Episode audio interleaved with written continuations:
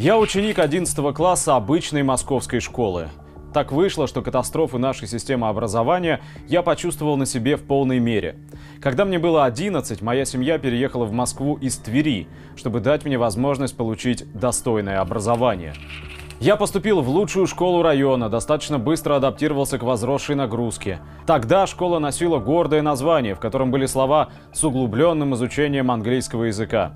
Действительно, система изучения иностранных языков тогда была эффективна. Меня с моим тверским английским, должен отметить, для четвертого класса в Твери он был вполне неплох.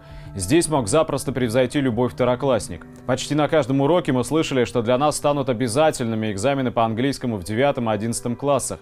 И мы не боялись этих экзаменов, мы знали, что нас есть кому подготовить. Но спустя два года к нам впервые пришла оптимизация. Четыре школы и четыре детских сада одного квартала объединили в одну школу. Новоиспеченному комплексу дали наш номер, однако в силу каких-то причин в руководство этого объединения никто из наших администраторов не попал.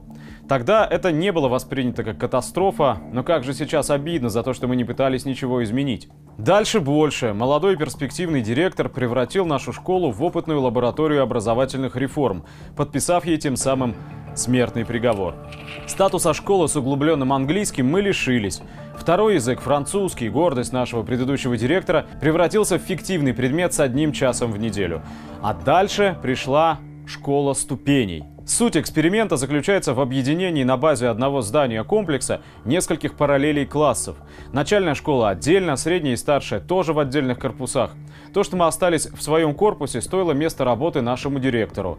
Человек, отдавший школе 30 лет, был из нее уволен за неудобные руководству взгляды. Корпус старшей школы превратился в гетто. Там запросто могут украсть у человека что угодно. От пачки сигарет до наушников и телефона. Дисциплина отсутствует напрочь.